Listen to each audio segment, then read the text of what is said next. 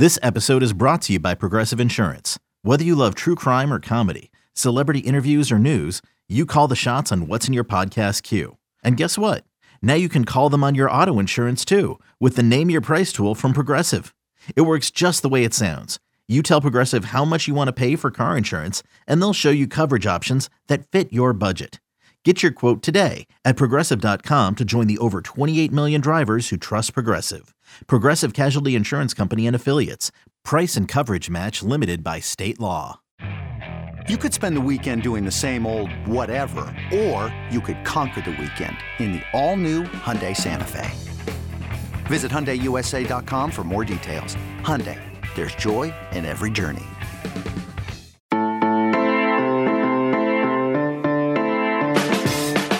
It's spring game season, and there are quite a few you need to have on your radar. It is Friday, March 31st. This is the College Football Daily. I'm Lance Glinn. Spring games are already here, and there are some major storylines to watch as they play out. A few days ago, 24 7 Sports put out a list of 10 end of camp showcases to watch. You can find the full article over at 247sports.com. And the man who laid them all out, Will Backus of the 24 7 Sports National News Desk, joins me now to discuss the list. Will, how are we doing? Thanks so much for coming on and joining me. Really appreciate the time.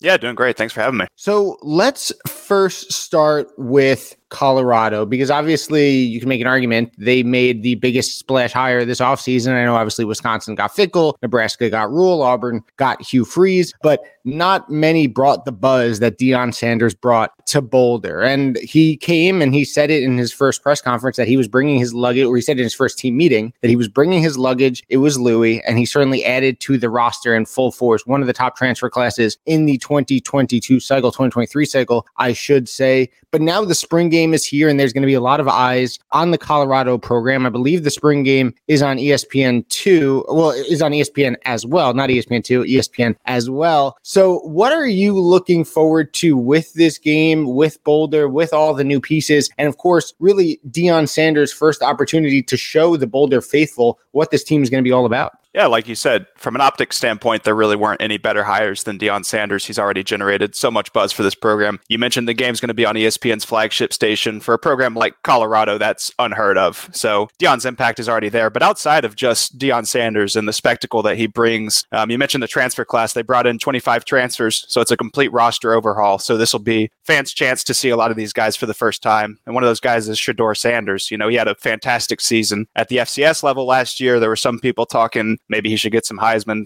consideration, threw for almost 4,000 yards. Um, but how does that translate to the Power Five level? There's always questions when a guy, no matter how talented they look, jumps from the FCS to the Power Five because it's just a whole different animal. And then another one of those big transfers is obviously Travis Hunter, the number one transfer in 24 7 sports transfer rankings. How is Deion going to use him? Because he played both ways a little bit last year at Jackson State. He can play wide receiver and corner, and he's fantastic at both. But is, is Deion going to give him that workload now that they're Power Five, or is he going to try to have him focus more on one position? But yeah, it, just the transfers, seeing how they meld and getting the first look at those guys is definitely the big thing that fans would want to look out for there while Deion and Colorado certainly, you know, get most of the eyes on them, so many of these new programs, like I said, Nebraska and Wisconsin and Auburn, they all brought in so much. Just as in previous years when Lincoln Riley took over at USC, he had a full roster overhaul. When Brian Kelly took over at LSU, he had a full roster overhaul. Uh, so all of these programs with new coaches are going to have an opportunity now to showcase this new talent they've brought in, whether that's through recruiting and early enrollees or through the transfer portal. And like we said with Colorado, obviously a ton of transfers coming in, really shaping that roster for this coming season. One of those teams I mentioned just now with another new coach is Nebraska and Matt Rhule, and a lot of eyes on him on the recruiting front. Obviously, they're trying to get Dylan Raiola, the number one player in 2024, on board. But when it comes to the team this coming season, a lot of new pieces, new quarterback room. Casey Thompson still there, but some additions as well. So, what are you looking forward to seeing from the Huskers as Matt Rhule tries to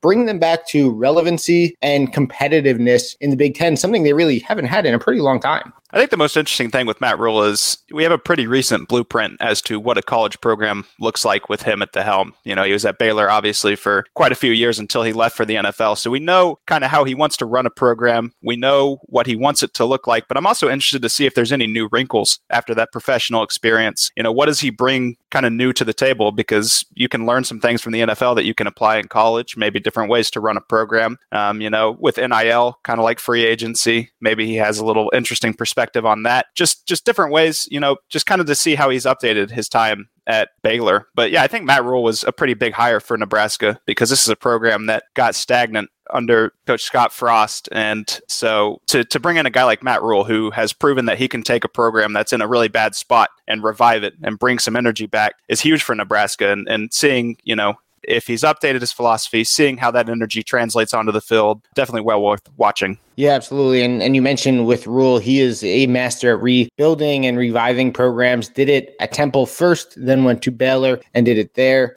Didn't work out in the NFL, but you have to assume that with the experience he has in college and potentially stuff he learned in the NFL, he's going to be able to rebuild that Huskers program. There are obviously three programs that a lot of people have eyes on when it comes to quarterback battles, and those three teams happen to be probably the three fa- the three favorites to uh, win a national title in 2023: Alabama, Georgia, and Ohio State. Of course, Georgia, the defending two-time national champions. Ohio State uh, came a field goal short of beating the Bulldogs in the college football playoff, and Alabama, shockingly for the first time in what seems like forever, missed out on the college football playoff last season. But they all need new quarterbacks. They need to replace Stetson Bennett, need to replace CJ Stroud, and need to replace Bryce Young. Which quarterback battles do you really have your eyes on of the three? Is there one that just kind of stands out to you? Or are you just kind of really interested in seeing, you know, how does Carson Beck play? How does Jalen Milroe play? How does Ty Simpson play? Are you focused on one or are you really just looking forward to seeing all of them? Yeah, I think all three, you can obviously lump them together as quarterback battles, but I think all three are fairly unique. You take a program like Georgia, you're replacing a two time national champion in Stetson Bennett. Is he a generational quarterback? Probably not. He's not a guy that's going to go first round in the NFL, but he was a great college quarterback who knew what he had to do and he knew how to win. And so you're bringing in a guy like Carson Beck, who was his direct backup last year, saw a little bit of playing time, but you know obviously sat the bench behind Stetson Bennett. And then you've got a pair of former blue chippers and Brock Vandagriff and Gunnar Stockton who are kind of looking to make an impression, and they'll get their opportunities. So obviously big shoes to fill there. But then when you look at Ohio State and Alabama, that's when you start to talk about replacing those generational guys. You know, Ohio State's replacing a two-time Heisman finalist in CJ Stroud. He could be the number one pick. I know the Carolina Panthers have a ton of interest in him. And then Alabama's replacing a former Heisman winner and Bryce Young, who won 23 games as Alabama's starter. If CJ Stroud doesn't go number one overall, then it's going to be Bryce Young. And so obviously from a pure talent perspective, there's a ton of pressure on guys like Kyle McCord at Ohio State, or even Devin Brown, or Tristan Gebbia, a, transfer from Oregon State, to step up. And then Alabama, you've got a guy like Jalen Milroe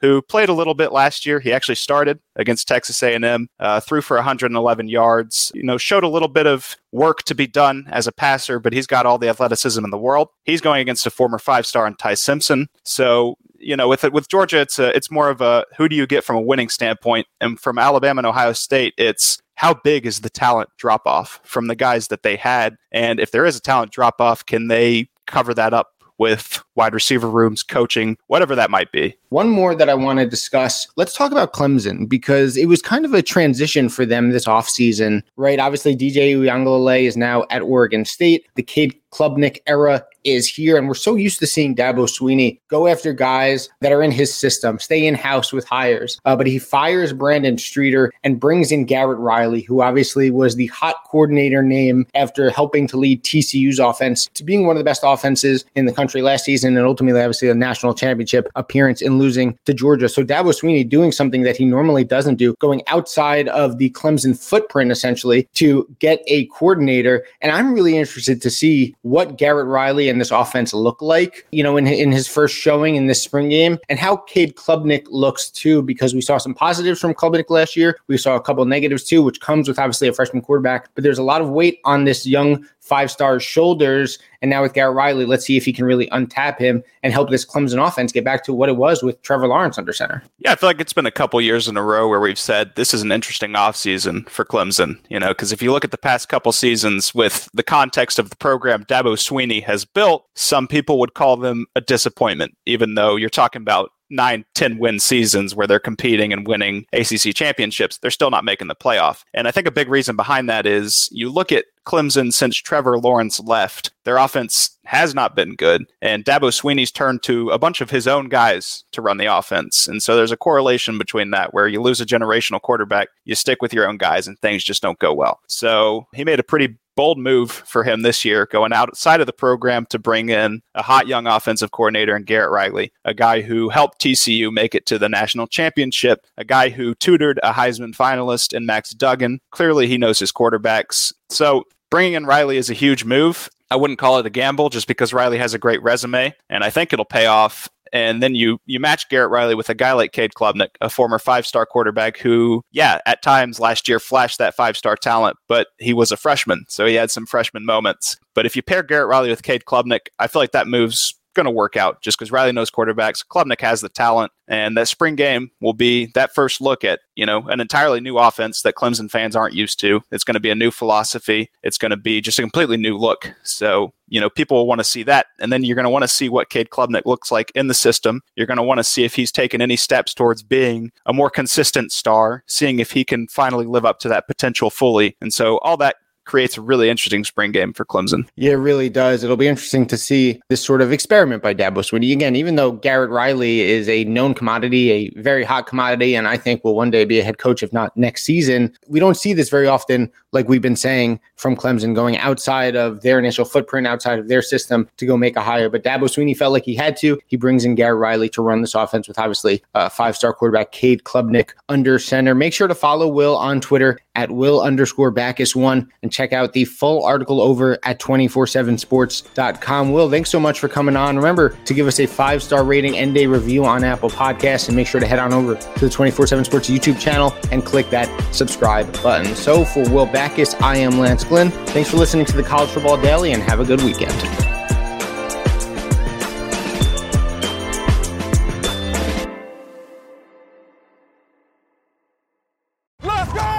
It's the most all star studded challenge ever. And this time, it's every competitor for themselves. Best challenge ever! The Challenge All Stars. New season now streaming on Paramount Plus.